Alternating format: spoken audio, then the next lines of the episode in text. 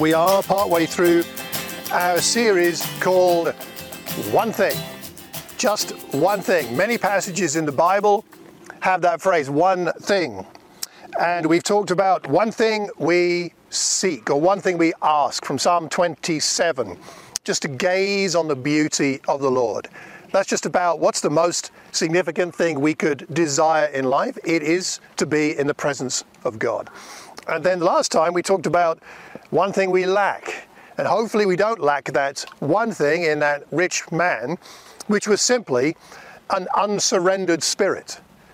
And really, to be a disciple, a follower of Jesus, all you really need, fundamentally, when you boil it down, is a surrendered spirit. So if we if we ask, if we just want that one thing to be in the presence of God, and we have an, a surrendered spirit, we're, we're already going a long way to being in a good place spiritually. Now today, it's one thing is needed. One thing is needed. And we're here in Luke 10, if you want to turn there. We're in Luke 10. I don't think I asked anybody to read this, did I, this week? I don't think I did. Would someone like to, with a reasonably loudish voice? Uh, Luke 10, it's just a short passage from verse 38 to 42. Would someone like to read that for us?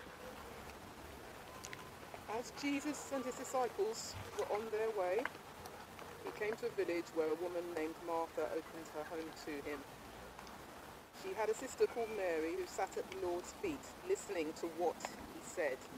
But Martha was distracted by all the preparations that had to be made. She came to him and asked, Lord, don't you care that my sister has left me to do the work by myself? Tell her to help me. Martha, Martha, the Lord answered. Only one thing is needed. Mary has chosen what is better, and it will not be taken away from her. Thanks, Patricia.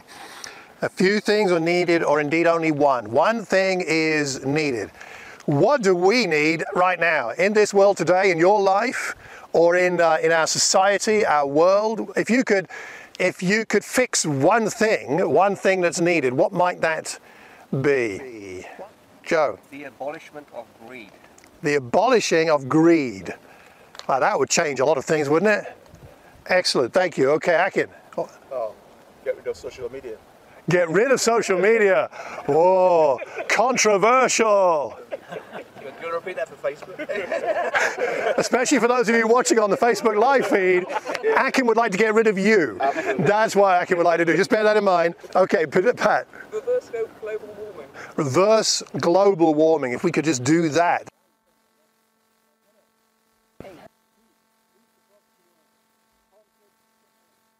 Yeah. What else would you like to fix? One thing is needed. Hmm. What do the headlines tell us? And what do we think? Inflation. Inflation, bringing it down, bring that down. How about a simple thing like, please could I have the same level of energy I had when I was 25? Uh, I think I'd quite like that. Still got it. Joe still got it, but the rest of us, the rest of us are human. Uh, one thing is needed. You know, sometimes we get confused about what is needed. Even good people get confused. Even Christians get confused. Even really faithfully loving, God committed, disciple Christians sometimes get confused about what's needed. And we see that in this, in this passage right here. So let me set, a bit of context and then I'd like to ask you what you think, what you, why you think Jesus commends Mary and says she's doing the right thing, and why he corrects Martha. So those are the two questions we're gonna we're gonna have in a moment. What is it? What are the reasons why Jesus tells Mary she's doing the right thing, and what is it that he's correcting Martha for? A little bit of extra context. There are some unusual things in this passage. In fact, can any of you notice? Have any of you notice what they are? What are some things that are unusual about this situation here in this house, at least for the culture of the day? Simone? That it is a woman's house and not a man's house. So where where is the bloke, Exactly. right? Where's the man of the house? Which might mean It might mean that uh, the man of the house is simply out and Jesus has turned up unexpected. That's possible. Or it might mean that the man of the house is dead. So perhaps their father is dead. And given that in John we know about Lazarus, but no father figure, perhaps perhaps there is no father figure around. Okay. What else is unusual about this scenario? What do you think? Is Leon? Is, oh no, you're moving the thing. Okay, the hand was going up there. Uh, anything else unusual?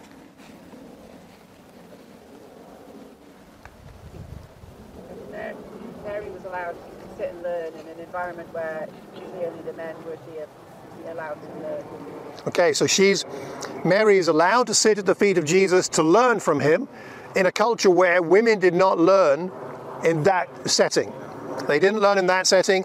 They would learn from who? Their husbands. They would learn from their husbands or possibly the father of the house, maybe. But uh, they wouldn't learn from a rabbi. For a woman to sit at the feet of a rabbi, especially, or any man really, and in a house, who, uh, a man who wasn't their husband or their father, it was scandalous actually. It wasn't just not the done thing. It was a, it would create a scandal in the local village. So some unusual things going on here.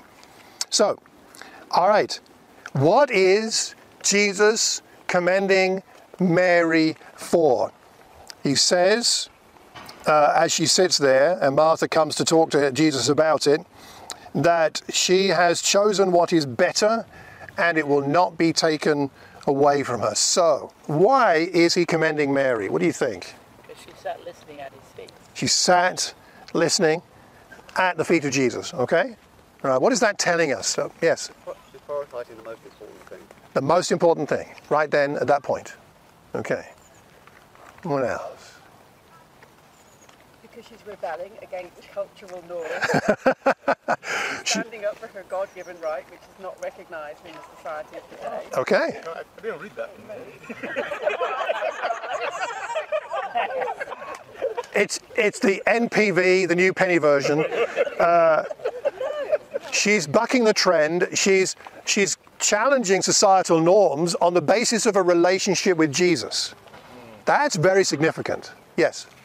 I think she recognised also that Jesus is not just your usual house guest, that your role is to entertain him. She's recognised that Jesus came for something more special and that she needs to pay attention to that rather than just do the usual of make sure your guest is comfortable. Mm. So she's recognizing the significance of her guest. Yeah. Jesus is not any old guest. He's one of a kind. That's a really interesting point, which I hadn't thought of, but that's really good. Great. Anything else? Any other reasons why Mary is being commended by Jesus? I guess she wasn't afraid. She wasn't afraid. So easy, yeah. Ah. Yeah, she wasn't afraid of what people would say, think. Her, her, what, what she was focused on overtook all of that. You know, and, and she wasn't concerned about what they would say or not say afterwards after Jesus left. She was just really focused on. She wasn't afraid. Didn't let the fear of what people would say stop her doing what. It's, that's a, such a good point. I hope you caught that, that she wasn't afraid. She wasn't afraid of what other people would think of what she did.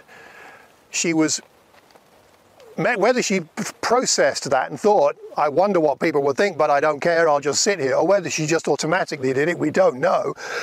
Excuse me, but she had the right approach to that. It doesn't matter what society think, what my family think, what even my sister thinks, I'm going to sit here, this is where I need to be. So courage, yes. Yeah. Anything else you think? Yes, Alice. She she showed a lot of respect to Jesus because first of all she wasn't obeying the rules, but it was to respect. It was to worship Jesus. It was to worship Jesus, to learn from him, showing him respect. Wasn't isn't that a great answer?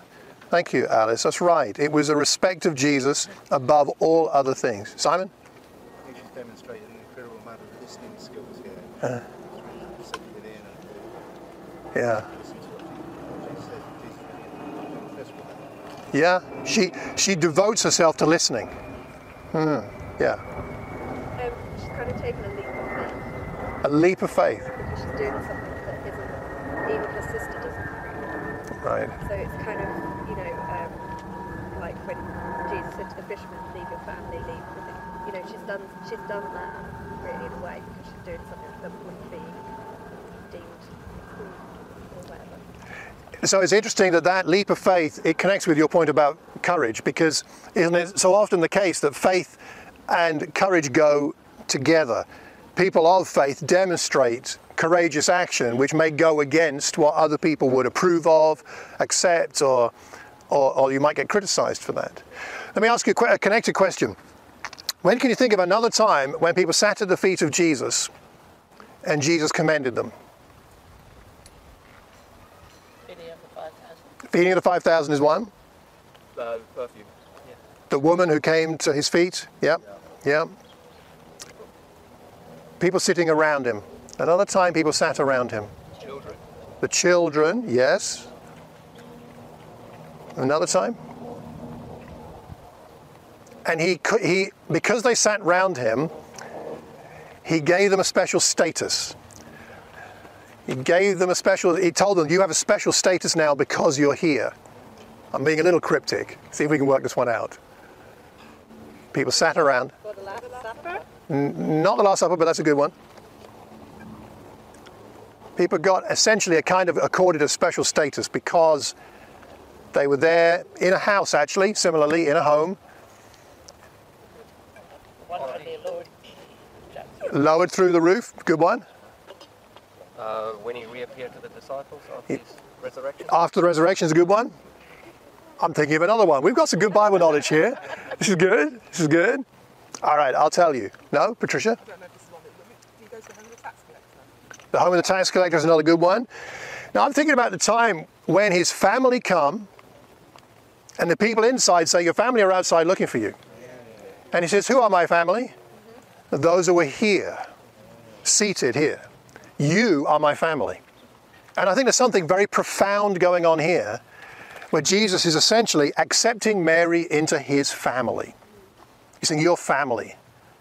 You know, that is that kind of relationship we have because you've sat and listened, you've devoted yourself, you've chosen what is better. She's chosen him as family. You could say perhaps even over Martha as her sister. Who is she going to who is she going to seek to please?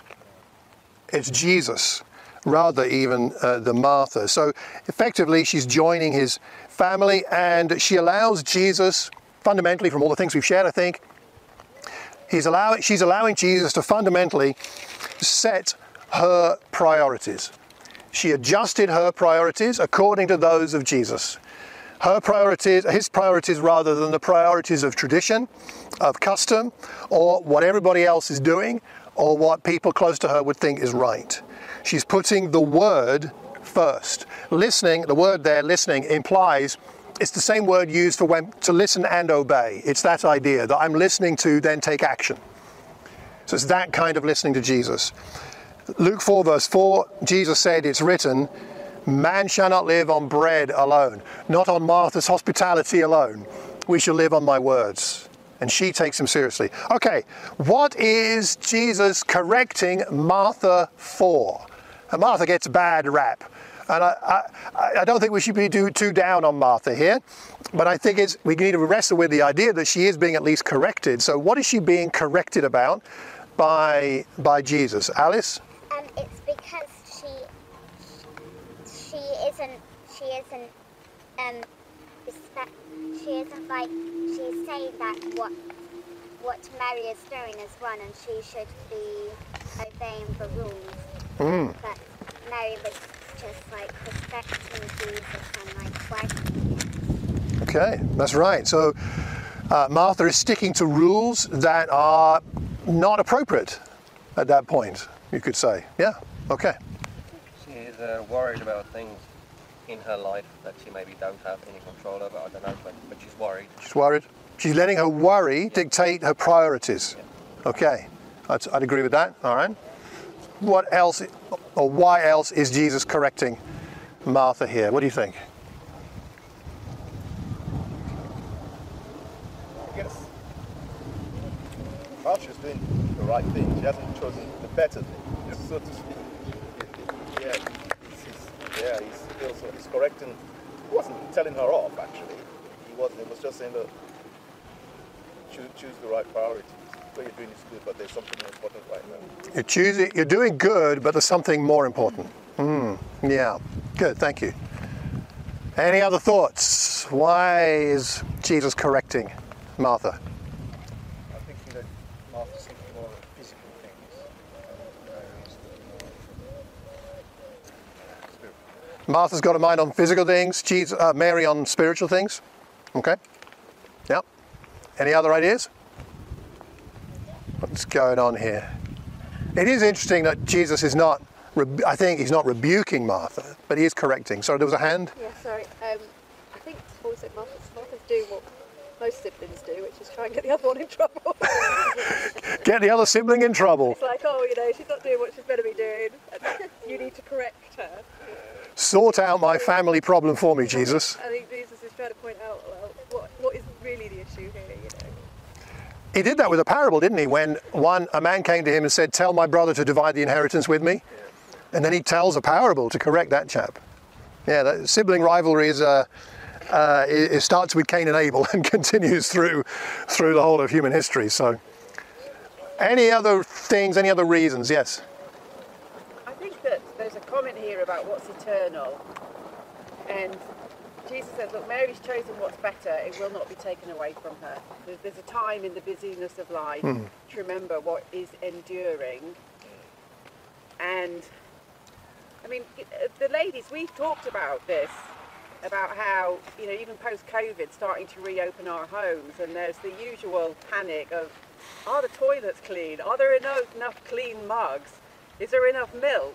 You know, oh, I haven't got any biscuits or whatever. There is that. And the place needs to be clean before the grand invasion. and it's, and yet, and those are important things, and but they don't last forever. Hmm. And and in the busyness of life, I suppose, to me, God is giving Martha to think about what what has what really lasts and Right. what is enduring. Right. Yeah. What what what will matter ten years from now? Yeah. Right? The state of the home today, this day when Jesus arrives, that you're not going to be thinking about that. At least hopefully not. but you might be thinking about what you learned that day. Yeah, so what's of lasting value? Good. Any, anybody else? I don't know if someone said this, but I just feel that Martha, she did have worries and everything, like someone said, and it's just that she didn't trust God with her worries. Sh- Okay. She, in her worry, she just took it on herself. She didn't give it to God, and therefore she just carried on being worried and fretting about what she's doing. Whereas Mary was all trusting, she was trusting God. That's an interesting thought, Patricia, because I mean, to be worried or upset is not in itself a sin or a spiritual problem, it's what you do with it. And it seems as if, because Jesus does say, you are worried and upset about many things, that there's more of a perhaps an undercurrent of anxiety and fear and worry going in her life that perhaps she's not dealing with. Maybe. Hard to be sure, but could be something going on there. Many things. Interesting. Well, let me summarize and then we'll take communion. I think all of what we said is right, and it all points back to, I think, one central point, which is that Martha chose what was good when she had the opportunity to do something that was better. And she chose wrong. She chose inappropriately, or she chose not according to what was best. Is it good to offer hospitality? Well, it's a very high value in the Bible, isn't it? It's a really high value. Hospitality is commanded in Scripture. So it's not like she's doing something that the Bible doesn't command. But her priority is the hospitality instead of the priority being Jesus himself. And that's where the good got in the way of the best. And I don't know about you, but in my Christian life, as often as I might struggle with sin as a problem, I think perhaps even more often than that, the, the times when I don't feel like I'm growing in my Christian life, or I'm not having much impact uh, for people in my Christian life, or I'm not really pleasing God as much as I could in my Christian life, is more often to do with the fact that I'm choosing something that's good when I could be choosing something that's better. I think it's just something worthwhile thinking about for all of us, personally. How much of our life is filled with things that are good when they could be filled with something that's better? Instead of, and I, I don't like giving too many practical examples because it narrows it down and I don't know all of our circumstances. But it's things like and entertaining ourselves when we could have phoned somebody or sent a message or or we could have done something on our own and we might be able to do it together with another friend or a or a member of the church or it's, it's about largely it's about God and people isn't it because so much of life is the horizontal if you like with God. No the vertical with God and the horizontal with human beings. And Jesus kept bringing people back to this. It's about people and it's about God. And the one thing passages remind us it's about people and it's about God. So anything that takes us away from a meaningful time with God, a time of prayer, a time of study, a time of learning, anything that takes us away from people, those things might be good, but are they the best? And I have to leave that with us to wrestle with for our own personal circumstances, because it's going to vary, of course, person to person. But maybe do a bit of an inventory, look at your calendar for the week ahead. How many of the things are best and might be compromised by what is, what is good. Let's think about that and pray about that because the wrestling in the Christian life is largely about choosing what is better because that's what she get, Mary gets commended for. She chose what was better. And as you said, Pen, it won't be taken away. In, that, in other words, the relationship she's establishing or having, enjoying with Jesus here at his feet, that will not be taken away. That's what's better. And that relationship is, is what it's all about. And that's why we take bread and wine. We'll go into it in a moment. We're going to take some bread and wine because it reminds us how lucky we are to have a relationship with Him. That He's come into our lives. He's hopefully we're being hospitable to Him into our lives. And that's what He wants to do. He wants to reside with us. He wants to live with us. And it's the cross and the resurrection that make that possible. Makes it possible for us to have this relationship uh, with Him. Jesus had many choices to make in his lifetime on this earth. He always chose what was better. He could have stayed on this earth another 30, 40 years, doing good. One of the summaries of his ministry in Acts is that he went around doing good. He did a lot of good. He could have stayed doing good, but he chose what is better to go to the cross. That was a tough choice. that, that was a lot of faith and trust and courage we've talked about. And Mary gives us a microcosm of perhaps our response as well. So as we pray together, let's uh, reflect on all this and just try ask God to set our hearts this week to choose what is better over what is good. Let's pray. Father, thank you so much for this, this time that's recorded for us, this visit to the, ho- the home of Mary and Martha. Thank you that we have it here in the gospel. Thank you that we can reflect on it. And thank you Thank you that Mary opened her home to Jesus, uh, that Martha opened her home to Jesus. Without that, none of this would have happened. And thank you that Martha wanted to be hospitable to your son, Father. But also thank you for the example of Mary, that she chose to sit. She desired Jesus more than anything. And we can pray and trust that Martha got that point too, because we see later in the Gospels that she's, she's with you, she's with Jesus. So we thank you that she had an open heart. And pray to help us to have an open heart to, to correct where the good is getting in the way of the better. Help us to recognize for ourselves what that means for our lives right now. Help us always choose what is better, to sit at your feet, Jesus, to learn from you, to be part of your family, to be with you not only now but forever, to choose what is good, what is better now, that will have an impact for many years to come. Thank you for the cross Thank you for this bread and wine that reminds us of the body broken and the blood that was shed. That you gave your best so that we could enjoy what is good and even better. In Jesus' name we pray. Amen.